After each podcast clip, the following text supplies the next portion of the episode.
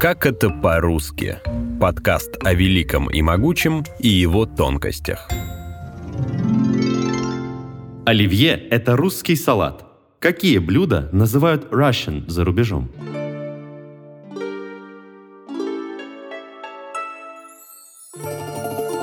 Русская икра, русская водка и русские блины – национальные пищевые бренды. Но догадаетесь ли вы, какое пирожное называют русским бутербродом? Почему русский чай – это чай с лимоном? И какое блюдо известно среди иностранцев как русские яйца? Если на английском вам предложат Russian egg, не удивляйтесь, если это окажется яйцо вкрутую с майонезом. В немецком «Russische Eier» – фаршированные яйца с майонезом. Да и в итальянском «Ова alla russa» тоже яйца, обильно приправленные майонезом. Хотя мы в России привыкли, что майонез — это что-то французское. Удивительно, но в других странах можно встретить несколько вариантов русского соуса. И они тоже на основе майонеза. Одна из причин в том, что этот продукт в советское время стал исключительно популярен в России, говорит доктор филологических наук, член-корреспондент Российской академии наук Елена Березович. Майонез выдавался, когда вот была еще карточная система, выдавался по карточкам. Рассказывают, что его очень любил Сталин и, соответственно, дал приказание Микояну построить крупный майонезный завод, что было сделано, и потом это было в других местах. Вот наши хорошо известные уральские пельмени команда КВН поет песню о майонезе как раз, значит, в этой песне обозначая вот этот факт, насколько часто, много и так далее русские едят майонез. Новогодней ночью очень вкусно ты попил, поел Позабыл про холодильник, а салат заплесневел И к сосискам обветшалым пропадает интерес Тут придет тебе на помощь старый добрый майонез Майонез За рубежом русским салатом часто называют наш любимый оливье, казалось бы, тоже с французскими корнями. Тут могло смешаться несколько факторов. Рецепты блюда под названием «русский салат» публиковались за границей еще в XIX веке, до того, как в России был опубликован первый рецепт салата-закуски от Люсьена Оливье. Колбаса, горошек и даже картофель в этом самом русском салате были уже тогда, в XIX веке. Но сейчас в англоязычных рецептах чаще всего встречаешь Russian salad и в скобочках оливье. And here is our Russian salad, a perfect cold appetizer and a side dish for the holidays that makes everyone happy. Майонез тоже мог сыграть свою роль. У нас им часто заправляют салаты, а в советское время салаты стали постоянной частью застолья. Неора, Неора, лей масла больше. Больше. Салат оливье бы надо было сделать. Ничего, винегрету поедят. Сейчас вот картошки вывалим, потом сарделек сверху и хорош.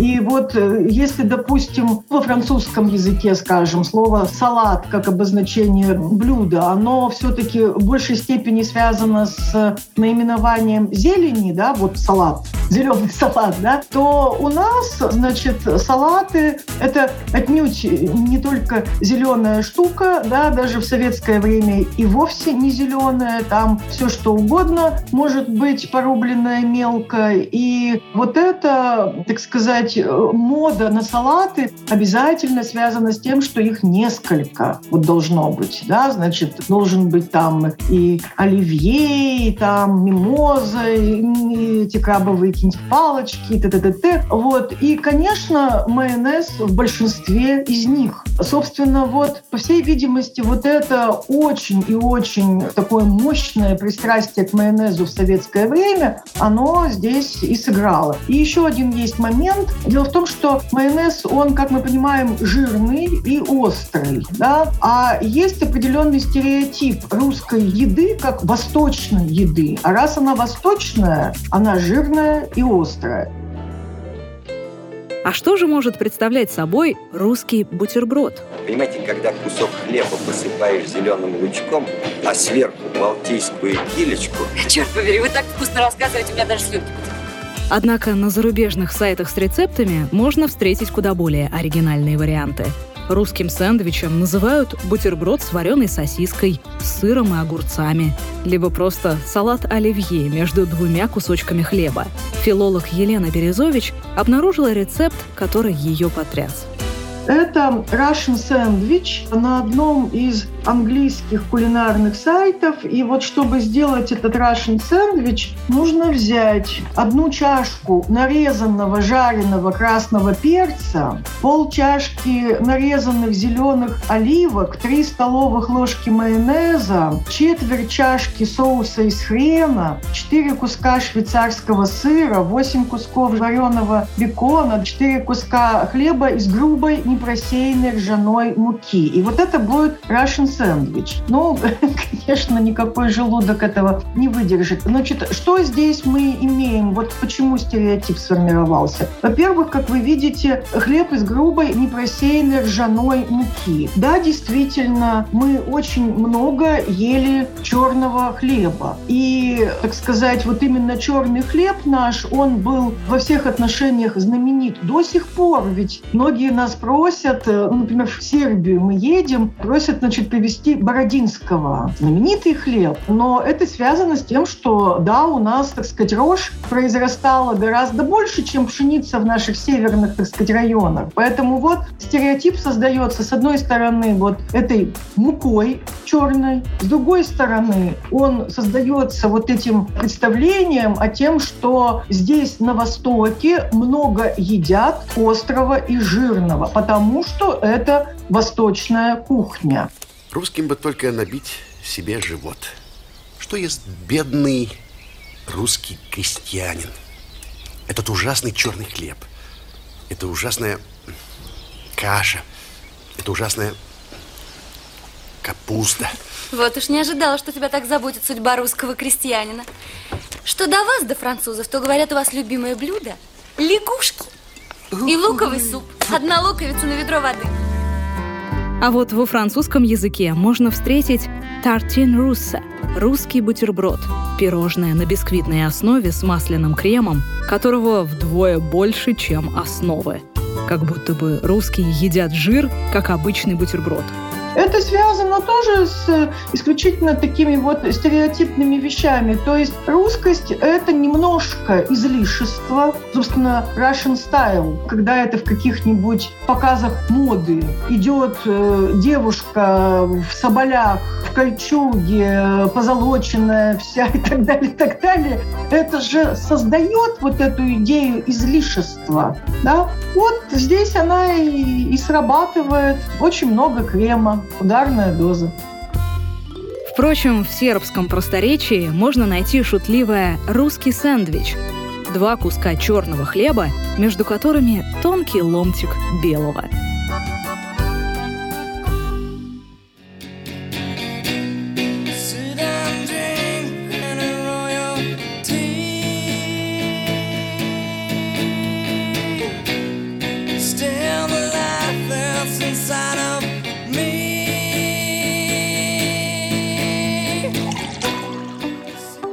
Включив на YouTube американские ролики «Как сделать русский чай», вы немало удивитесь. Там используется апельсиновый сок, иногда еще лимонный или ананасовый, а также корица и гвоздика. Впрочем, вариантов того, что называют русским чаем за рубежом, довольно много. Вкусный чай. Он так утоляет жажду, я чувствую себя человеком. Во-первых, русским действительно могут назвать чай, выращенный в России, например, краснодарский. Во-вторых, просто натуральный черный чай из любой страны, например, из Китая в том, как сформировалось вот это обозначение «русский чай», очень много такой историко-культурной обусловленности. Ну вот смотрите, как чай попадал в Европу. Он попадал двумя путями. Один путь был морской, другой путь был сухопутный, и этот путь пролегал, как правило, там из Китая, из Индии, через Россию. То есть Россия была важнейшим перевалочным пунктом. Как часто бывает, поскольку он попадал к ним в Европу через Россию, он и назывался русский. Поэтому, когда называют во многих странах, так сказать, Европы чай черный, просто цейлонский черный чай русским, допустим, да, то имеют в виду вот Россию как перевалочную базу. Ну а теперь смотрите, вот это сформировалось, вот это вот представление. Дальше оно может крутиться по-разному, потому что на него накладываются самые разные дополнительные компоненты. Чай, индийский чай, грузинский чай, чай. В некоторых языках русским называют чай с лимоном, который должен подаваться в стаканах. Еще в середине XIX века писатель Александр Дюма совершал путешествие по России и писал, как его удивила манера русских пить чай. Не улавливается никакого смысла в чае мужика и количестве полулитровых стаканов кипятка, потребляемого в прикуску с парой сахара, то есть с двумя кусочками сахара, не более бобов, которые он почему-то не кладет в стакан. В России мужчины пьют чай из стаканов, а женщины из чашек. Не знаю, откуда такое разделение. Но грызет помаленьку, прихлебывая чай. Сахар к чаю и есть то самое «на чай», что просит русский, и просит к месту и не к месту, без повода и довода произведениях Дюма-старшего есть упоминание о русском чае как чае с лимоном. И вправду до сих пор во Франции, значит, чай с лимоном может обозначаться как русский. Чтобы объяснить, почему такой чай русский, существовало очень много всяких легенд. Ну, допустим, что в России огромные расстояния, и раз эти расстояния огромные, то, значит, они вот на лошадях едут, и их укачивает, и поэтому поэтому им надо что-нибудь кисленькое, чтобы они, значит, так сказать, как-то пришли в себя. Вот на промежуточных станциях им дают там лимон, квас, что-нибудь такое, да. Поэтому вот, так сказать, русский чай с лимоном. Я совершенно не берусь считать, что это верное объяснение. Думаю, что оно, в общем, столь же стереотипно, как и многие другие. Но то, что русский чай – это чай с лимоном в ряде стран, это факт. Есть еще одно понимание русского чая. Russian tea – чай, который наливают из заварочного чайника в чашку, а потом доливают в нее кипятка. О таком значении Елене Березович рассказал лингвист Николай Вахтин. Встретив такое название в буфете Эдинбургского музея в ассортименте предлагаемых напитков, он поинтересовался у буфетчицы, что оно означает. И получил ответ. It's like normal tea, but with hot water in it. Это похоже на нормальный чай, но с горячей водой в нем. При этом на лице буфетчицы было выражение ужаса и отвращения. У них другая традиция. Британская традиция предполагает, что они заваривают все вместе в одном чайнике, и потом сразу по чашкам разливают не заварку отдельно и чай отдельно, а, а как бы вот то, что получилось. И, понимаете, у них иногда вот эта наша история, когда мы немножко из одного налили, потом из другого, она может восприниматься как некое мухлевание с разведением водой. И, конечно, не обошлось без водки. В одном из интернет-словарей упоминается английская жаргонная Russian tea. Водка, названная так благодаря обычаю публичного распивания ее из кофейных чашек или походных кружек. Обычно этот прием используется, чтобы дезориентировать начальство или полицейских. Известные всем коктейли «Черный русский» и «Белый русский» тоже делаются на основе водки. «Черный русский» впервые был изготовлен в 1949 году в Бельгии во время приема, который был посвящен приезду посла Соединенных Штатов в Люксембурге. Название символизировало темные времена, только начавшейся холодной войны между Советским Союзом и США. А «Белый русский», куда добавляются еще и сливки, появился уже в 60-е и стал крайне популярен в 98-м, когда на мировые экраны вышел фильм братьев Коэнов «Большой Любовский». Хотите выпить, чувак? Да, белого русского. Белого русского.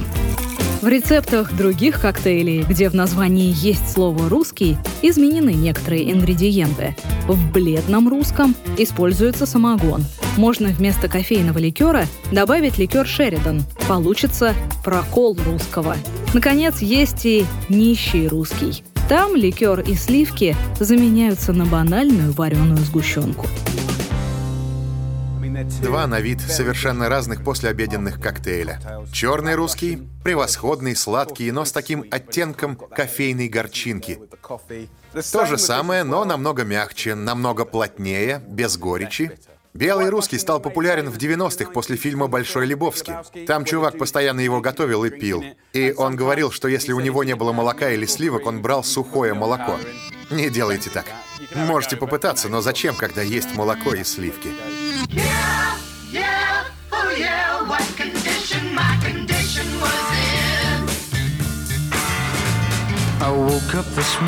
Вы слушали эпизод подкаста «Как это по-русски». Автор сценария Наталья Шашина. Эксперт эпизода Елена Березович. Выпуск озвучили Наталья Шашина и Игорь Кривицкий. Звукорежиссер Андрей Темнов. Слушайте эпизоды подкаста на сайте ria.ru в приложениях Apple Podcasts, Google Podcast, CastBox или SoundStream, а также на Яндекс Музыке, Spotify и Megago. Комментируйте и делитесь с друзьями.